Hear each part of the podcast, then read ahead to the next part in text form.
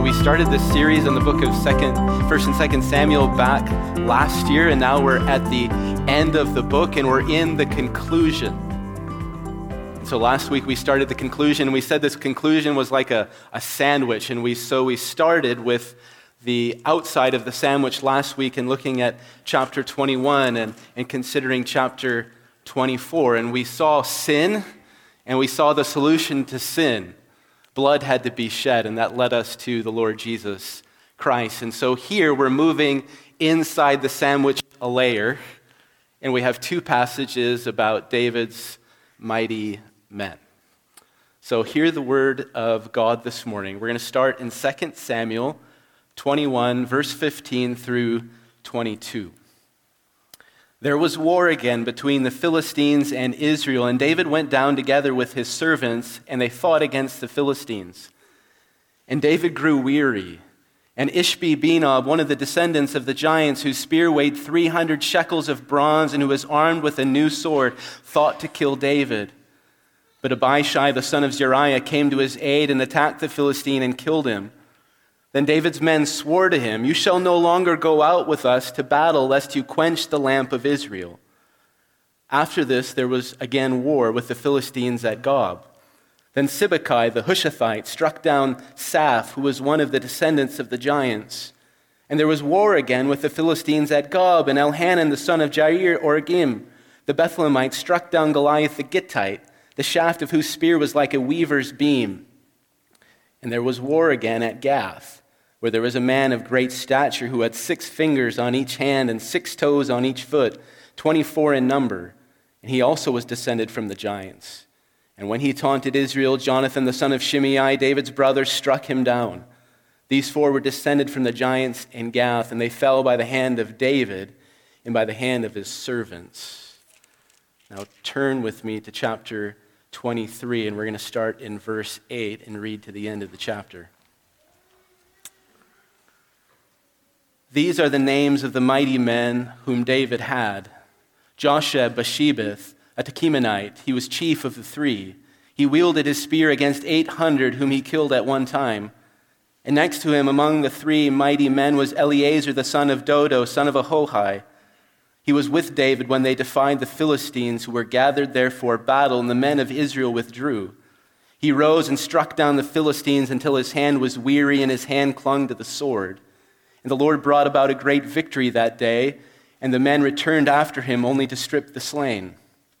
And next to him was Shammah, the son of Agee, the Hararite. The Philistines gathered together at Lehi, where there was a plot of ground full of lentils, and the men fled from the Philistines. But he took his stand in the midst of the plot, and he defended it, and struck down the Philistines, and the Lord worked a great victory.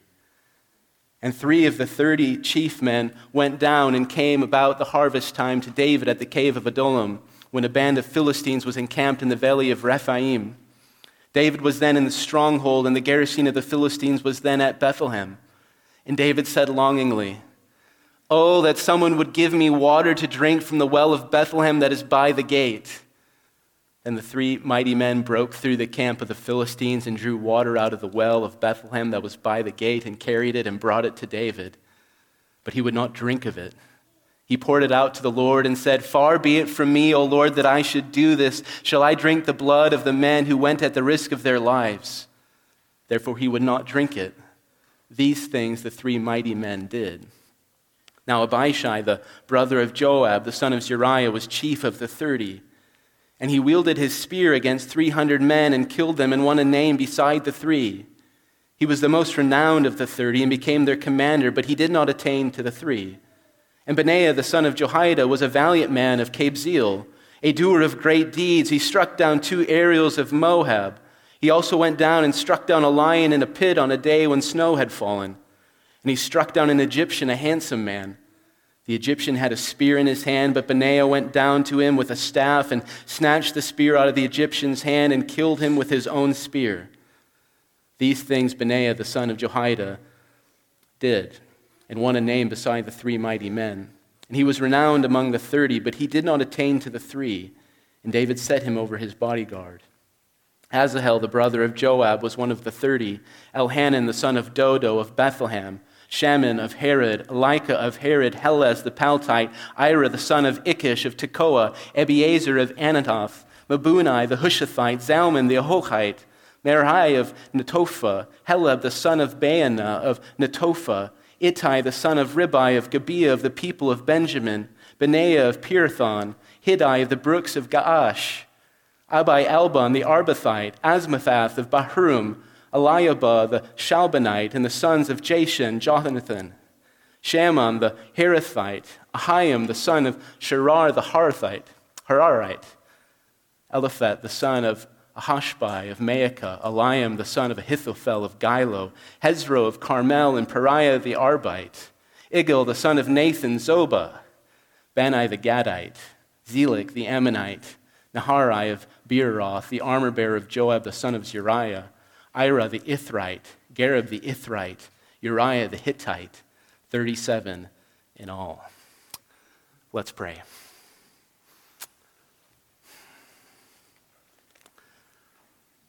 Oh, Father, we, we know you as the God of David from this book of 1st and 2nd Samuel, and you are a great God. A God who draws near to his people and gives great victory to his people, routing enemies and pushing them aside. You trained David's hands for war and readied his fingers for the battle.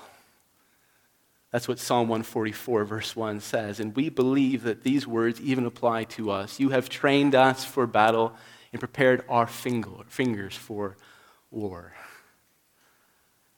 Oh, Father, we want to be a people who engage in the battle. We do not want to be like Israel when they fled from the Philistines time and time again. We want to be like these holy men who stood their ground and waged the war. And we know we do not wage war against flesh and blood, but against principalities and powers. And you have given us great weapons, not swords or spears, but your word and the power of the Spirit. And Father, we long to take our place beside these men and wage war for your kingdom. And so, would you be pleased this morning as we look into your word and these great men that you would spur us on? That as we look into these names and these deeds, that you would change our hearts, that you give us eyes of faith, and that you would stiffen our spines, and that you would give us hands ready to do the deeds you set before us. And so we ask this morning that you would do this for your glory and for our joy. We pray this in Jesus' great name. Amen. And so I confess to you this morning, I have been looking forward to preaching these two passages. When you think about preaching through 1st and 2nd Samuel, you think about preaching some of these passages like David and Goliath, and when Jonathan faced the garrison of the Philistines, and then these lists. These are glorious. And so in these lists, we find a bunch of unpronounceable names and some awe inspiring deeds.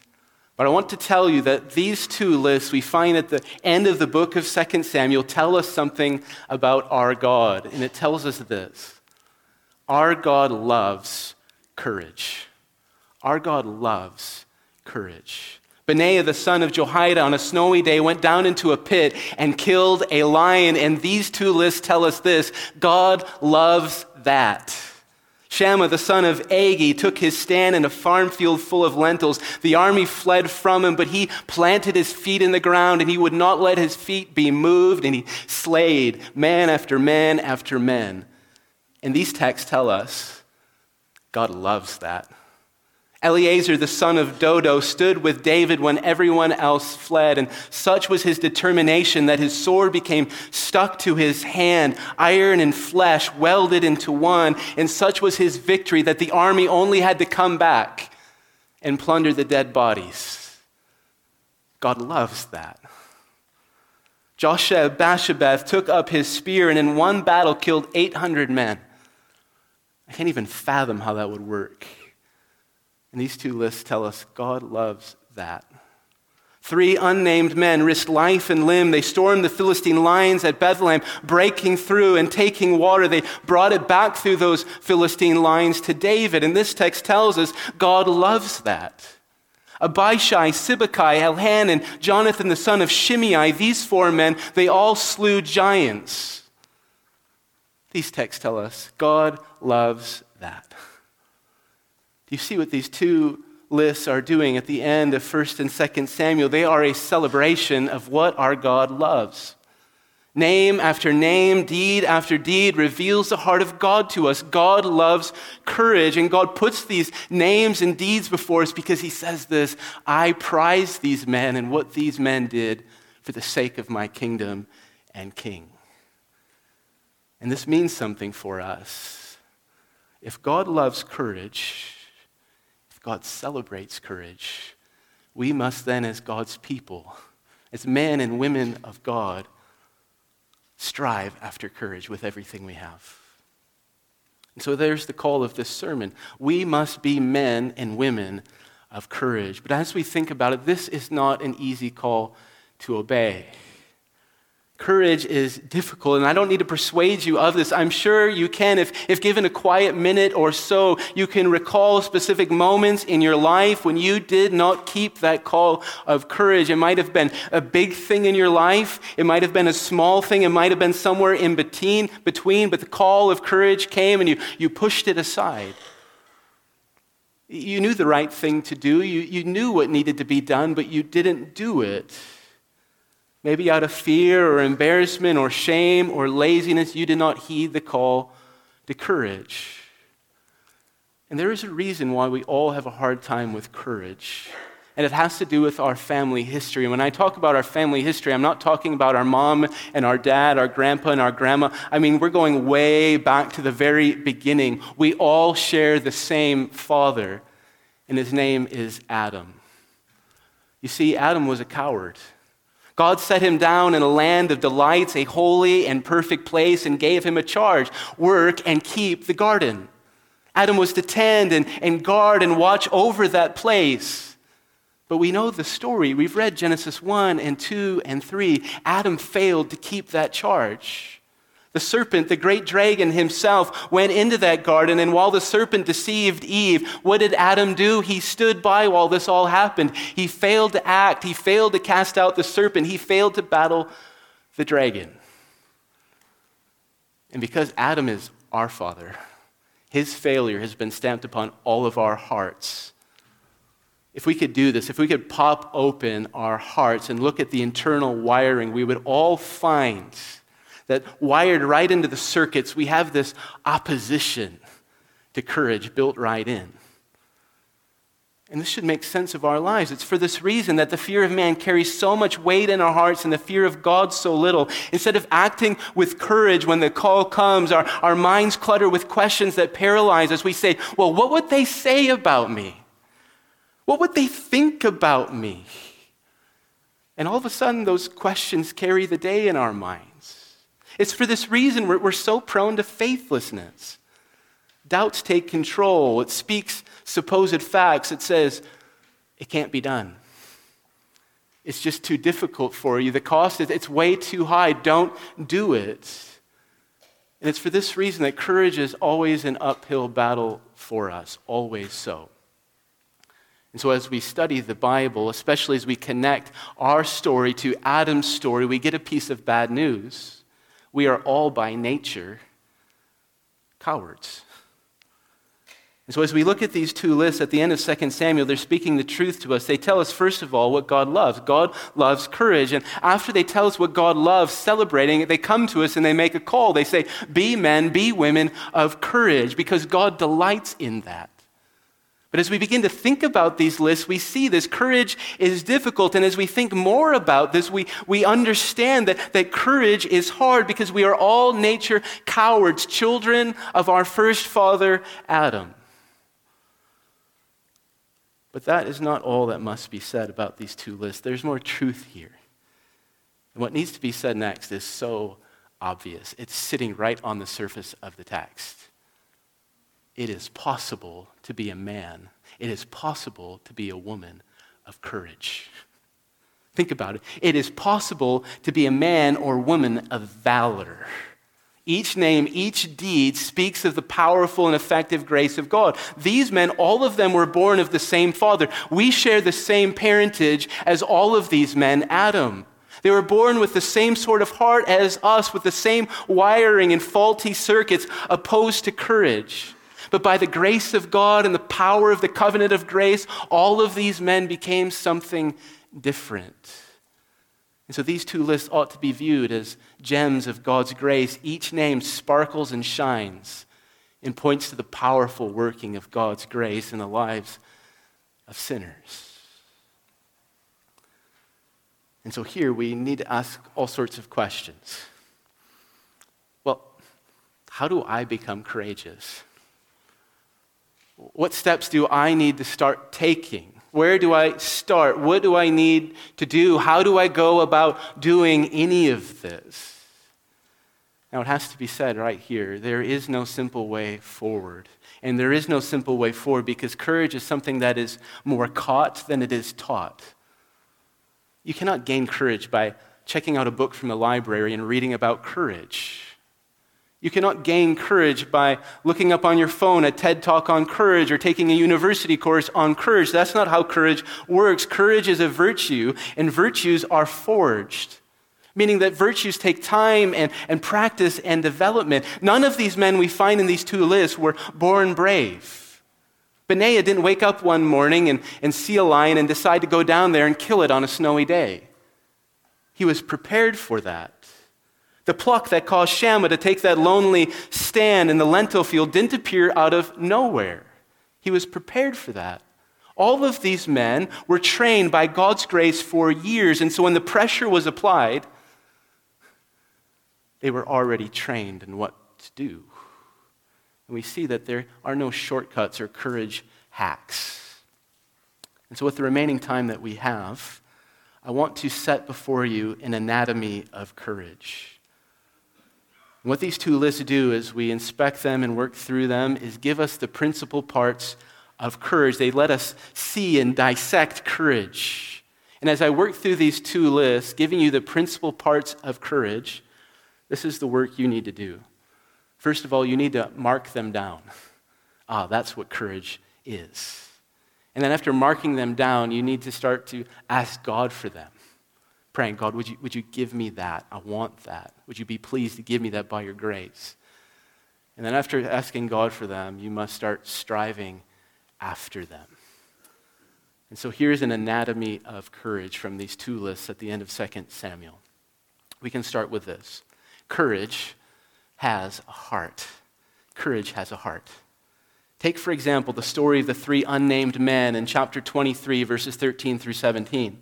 David is holed up in the, in the stronghold in the mountains, and the, the Philistines are occupying his hometown of, of Bethlehem. And as you think about this whole matter, this must have grieved David to the core. Here is David. He is displaced. He is hiding out in the mountains, and they are the enemies of God. And where are they? They are living in his hometown.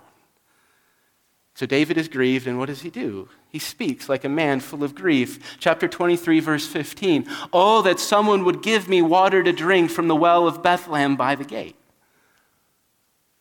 so there are these three unnamed men, and what do they do? Well, they hear David's desire, and after hearing David's desire, they, they strike out from the stronghold. They charge through the Philistine defenses. Then, in the midst of the fray, try to imagine this. There is fray. They're charging through these lines. They get to the well, and they're pulling up water in the midst of battle. They get the water, and then they charge back through the lines and bring it to David. Now, just ponder all of that for a moment and ask a question Why did these three men? Fight their way into Bethlehem, grab some water, and fight their way out of Bethlehem? Did they do it because of their hatred for the Philistines? Well, I'm sure these men did not like the Philistines at all, but I don't think that's the answer of why they did this. Did they do this because it was a strategic move? No. They didn't capture the town, they didn't drive out the Philistines, they simply got a pail of water.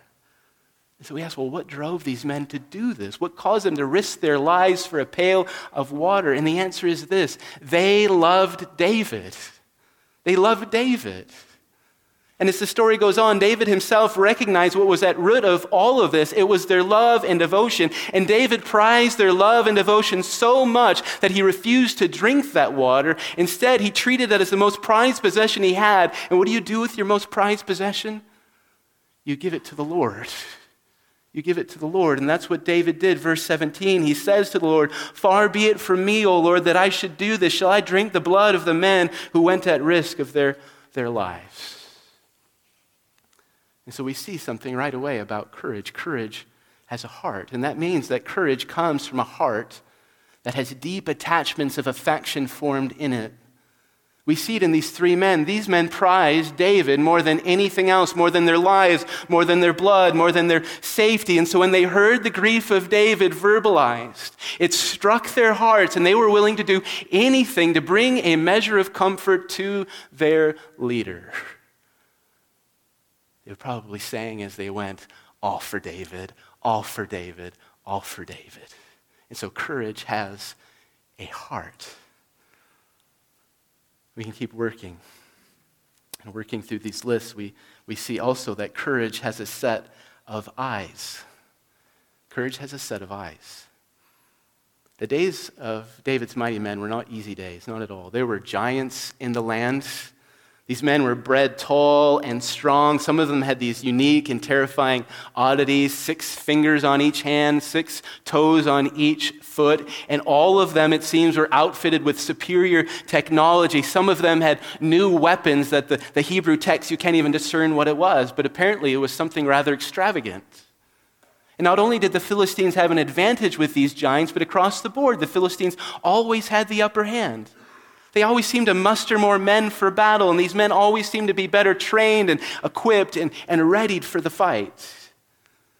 And so, what do the eyes see? Well, the eyes see as we look into these texts insurmountable odds, insurmountable obstacles and hindrances, one after another after another. There are giants in the land, there are vast armies, bigger and stronger. And what do people do when they see insurmountable obstacles and hindrances? They give up. And that's exactly what Israel did. They fled from the giants and they fled from the armies of Philistia. They ran away from the battle lines. And here we ask the question well, what did David's mighty men see? Well, surely their eyes were working and they saw everything that everyone else saw. They saw giants, they saw the armies, they saw the back of their fellow Israelites as they were running away. But here's the difference they also saw something else. They saw with the eye of faith the presence and mighty power of Yahweh to save. And the text keys us into this. Consider Eleazar, the son of Dodo, in his valiant fight against the Philistines. The text makes this comment in chapter 23, verse 10. And the Lord brought about a great victory that day. Or consider Shammah, the son of Agee, and his lonely stand in that field of lentils. The text makes the same comment, chapter 23, verse 12, and the Lord worked a great victory.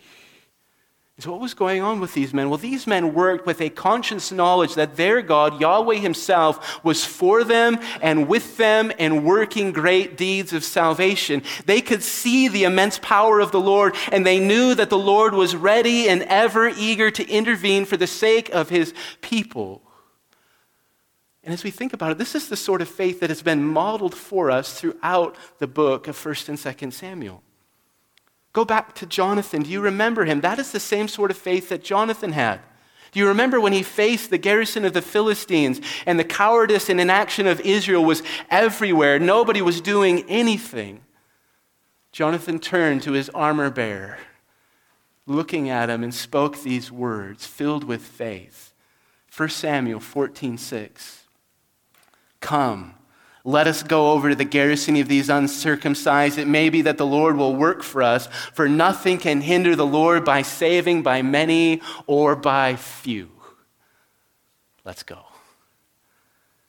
And this is the very same faith that was work in David. Do you remember when he squared off with Goliath before the battle began, before he hurled that stone into the forehead of Goliath? He did something before that. He did what? He hurled words of faith at the giant. 1 Samuel 17, 45 through 47. David said. You come to me with a sword and with a spear and with a, a, javelin, but I come to you in the name of the Lord of hosts, the God of the armies of Israel, whom you defied. This day the Lord will deliver you into my hand, and I will strike you down and cut off your head, and I will give the dead bodies of the host of the Philistines this day to the birds of the air and to the wild beasts of the earth, that all the earth may know that there is a God in Israel and that this assembly may know that the Lord saves not with the sword or with a spear, for the battle is Yahweh's, and he will give you into our hands. I think these men in these lists were saying the same sort of thing, speaking like Jonathan. Nothing can hinder the Lord by saving by many or by few. They're speaking the words of David, their, their captain. The battle is Yahweh's, and he will give you into our hands. You see how courage works. It comes from a set of eyes that can see beyond difficult circumstances to the power and presence of God Himself. And therefore, for David's mighty men, circumstances did not set the agenda of their lives, nor did they determine the outcome. Rather, their courage was derived from a vision of God and His great saving power. So, courage has a set of eyes. Moving further into this, these two lists, we also see that courage has a backbone. Courage has a backbone. And so, as we look at these scenes depicted for us among these lists, and as we use our imagination with the other scenes, we find the same sort of thing happening in Israel. Battle lines are formed, Philistines present themselves, and Israel keeps doing the same thing over and over and over again they retreat. They run. And this is what we've seen throughout the narrative of 1st and 2nd Samuel. Israel is on the run again and again and again. Now, look at these men listed for us in these two lists. We don't find them retreating or cowering or running. Rather, we find them standing their ground, fighting and making advances, even if all by themselves. Take, for example, Shammah, the son of Agee, in chapter 23, verses 11 through 12. The Philistines, they, they muster their forces and they move them and ready them at Lehi. And Israel, aware of what was going on, presumably saw their numbers and made a few business decisions and decided to run away from the battle lines. They've got the upper hand. We're not going to fight here, we're running. But then there was Shammah. And there was a farm field of lentils, and he planted his feet and he refused to move them, deciding to defend that field no matter the cost. Now, imagine some of the conversations. Let's use our imaginations. Imagine some of the conversations that might have happened between Shammah and the men who were running from the battle lines as the Philistines came. One man might have said to Shammah, Shammah, you've got to get out of here. Don't you see? This is suicide to stand there in the field. It would be suicide if all of us faced the Philistines, but you by yourself? Think about your wife and your children. Don't be a fool. You are such a fool if you stay here. Another man might have said to Shammah, Shammah, stop talking like this. You are so unreasonable. There is a time to fight and there is a time to run. How can you be so sure that you are right and that Yahweh will save you? It is time to run. Let's go. Or another man might have came to Shammah and said, Shammah, you are so stubborn. Better yet, I can see into your heart. You're full of pride. This is about you. You think you can stand there and take on the Philistines? Humble yourself and get out of here like the rest of us. And as we think about this, this is what makes courage so difficult it's difficult to do, and it's also difficult to discern. Courage isn't courage unless it seems unreasonable and foolish and prideful to everyone else. You see it, nobody was standing with Shammah. And we see this even in David's life. Going back to the story of David and Goliath, David was met with an onslaught of comments and criticism. David's own brother Eliab called him evil and told him that his heart was full of presumption and pride. 1 Samuel 17 28. Saul told David that he was just a youth, insinuating that he was unfit and unprepared for the work, that this whole thing about David going against Goliath was completely unreasonable. 1 Samuel 17:33. Even Goliath had something to say. 1 Samuel 17:43. Am I a dog that you come to me with sticks? Goliath is looking at this situation. Here is this young man, unseasoned in war. What is he saying? This is foolish. And as we think about it, no one stood with David, no one confirmed him, no one backed him up. In fact, many stood opposed to him. And so, what does courage come from then? Well, it is this courage is built upon a backbone. Just as Shammah planted his feet and would not be moved, courage is fortified with a steel spine that consists of resolve and a spirit that refuses to wither or melt when it has seen the power and presence of God and has set his affections upon that God. Courage is built upon a backbone. And even when people call the man of courage or the woman of courage unreasonable or foolish or proud, they stick to it. One last part to courage I want to set before you. Courage has a set of hands. That's simply to say, courage doesn't remain in the realm of ideas. You can think about courage all day, but that doesn't make you a man of valor.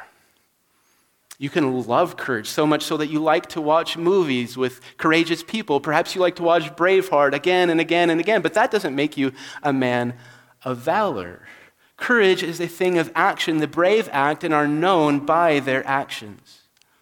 Each of these men listed, even if what they did wasn't listed in the text, were known by their actions. It is what they did who revealed, that revealed and established their courage before Israel and before the Lord. Let's look at Eleazar, the son of Dodo, chapter 23, verses 9 and 10. Again, Israel flees. And David rises up, and so does Eleazar, and they defy the Philistines. And then verse 10 says this Eleazar arose and struck down Philistines until his hand was weary, and his hand clung to his sword. How do we know that Eleazar was courageous? How do we know that he was a man of valor? It was his hand. It gripped the sword, never letting go of that sword during the course of battle. He gripped that sword and he swung it again and again and again, even when he was weary. He gripped that sword as it spilled blood to the ground. He gripped it tight, even when it was weary. It became so secure in his hand that his hand became one with the sword, even when the battle was over. They would have had to wrench that sword from his hands.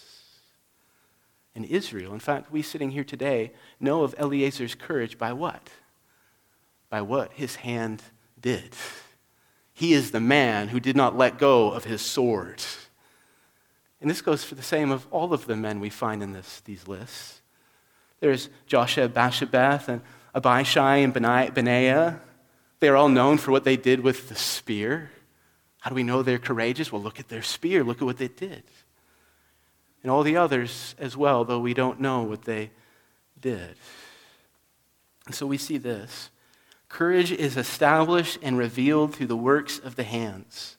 Courage is something that can be demonstrated, noted, recorded, and proved. And so there we have an anatomy of courage.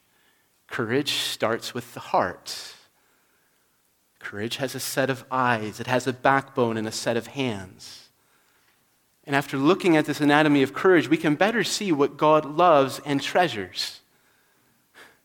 God loves when hearts work like this, and eyes see like this, and backbones are formed like this, and, and hands do these sort of things. God loves that. Even more, we see exactly what God calls us to, what God wants us to be. Now, I don't know about you, but this seems daunting. We look at these men, and they seem like giants. The standard is set high. We, we question is that sort of courage even possible for me? I know my own heart, I know my weakness and my failures. Can I live that sort of life? And the answer is Yes. And I want to close off the sermon by making an argument for the sake of courage. And it's a, it's a logical argument, it's a, an argument that moves from the lesser to the greater, but I think it is a powerful argument as well. So let's start here. Look at David's mighty men. They were courageous. They had hearts. They loved David and they loved God's kingdom. They had eyes. They could see the mighty power of God. They were convinced that God could save. They had backbones. When everyone else was fleeing, they, they stood their ground, refusing to move backwards, but always moving forward. They had hands, accomplishing all of the deeds that God set before them. Now, hear this, especially if you're feeling discouraged or overwhelmed or weak today. Hear this. If you are in Jesus Christ, what you have access to is far greater than what any of these mighty men had access to themselves. If you are in Jesus Christ this morning, what you have access to is greater than what these men of old, these men of valor, had access to. Let me explain it. David's mighty men had David. And we've worked through the story. We, we see David. We, we've, saw, we've seen him. He was a great man, and we can see why men loved him and served him and risked their lives for him. But we've also seen more of David, haven't we? We read through all of 2 Samuel. David could be a scoundrel. In fact, he was. Did you hear how that list ended in chapter 23? It ended with this and Uriah the Hittite. And that's like somebody just played the wrong note in this song because we remember what David did to him. He murdered one of his own mighty men. So David's mighty men had David, but hear this, Christian. You have the Lord Jesus Christ. You have the King of kings and the Lord of lords, and he is your king, a perfect and righteous king, a king without defect or blemish. We have a king worthy of all of our affection and love, a king who, in fact, loves us, and we know it, for he laid his own life down for us. Why are we in a better position than the men of old? Because we have Jesus before us, and we know of all that he has done, and he is with us even now. Let me continue to argue. David's mighty men looked with their eyes of faith upon the promises of God. It's amazing. They looked past giants and massive armies, and they did what they trusted in the salvation of God. But we stand in a better spot. We get to look past the greatest enemy of all. We look past the great enemy of death, an enemy that makes giants and the armies of Philistia look puny. And we see the fullness of salvation. There is an empty tomb and a risen and reigning Savior. We look on the fullness of the promises of God accomplished in the person and work of Jesus. We stand in such a better spot. We know that God saves. And we know that He can save us from the ground as well. Going even further, David's mighty men stood and refused to draw back. They all had stiff and strong backbones. But we are not outdone here. We are, the author of Hebrews tells us, chapter 10, verse 39, not those who shrink back and are destroyed, but of those who have faith and preserve their souls. And what makes our backbones stronger and our spines stiffer than the men of old? Well, it is our confidence. Hear this if you are in Jesus, your heart has been sprinkled clean. Your body has been washed. All of your sins have been forgiven, and there is nothing between you and your God. God is for you completely, fully, finally. And that is our confidence. And so we don't shrink back, we move forward. David's mighty men acted. Their hands, their deeds testified to the grace of God at work in them. But even here, we have the advantage, for we live in the fullness of time. We belong to the new man, Jesus Christ himself. We are united to the head, and it is Christ through the powerful working of his Spirit who gives life to each member of his body. The power of Christ is in you, Christian. The life of Christ is in you. The Spirit of Christ is in you, working to fulfill that all that He desires. We are at the advantage. Christ has died and he has been raised. He is seated at the right hand of the Father and he has poured his Spirit out upon his church at work in and through us. And his will will be accomplished. And so, are you weary? Are you tired? Are you discouraged? Hear this what you have is more than what these men of old had. And so, hear the call strive after courage. Strive after courage. And strive after courage because you know God loves courage and He has given you everything you need for courage in Jesus Christ, His Son praying. And we ought to pray that many more names will be added to the list of the mighty men of Jesus. Let's pray. Oh, Father, we thank you for these texts. We thank you for these two lists. They bring your truth alive. And we have felt your truth this morning. We all have. You call us to courage. And you encourage us on the way. You have given us all that we need in Jesus. And so, Father, we pray now that you would fill us with faith and that you would make our hearts bold and that you would stiffen our spines and that you would set our hands to work. For your Son is worthy of our work. And so, meet us as we go. We pray this in Jesus' name. Amen.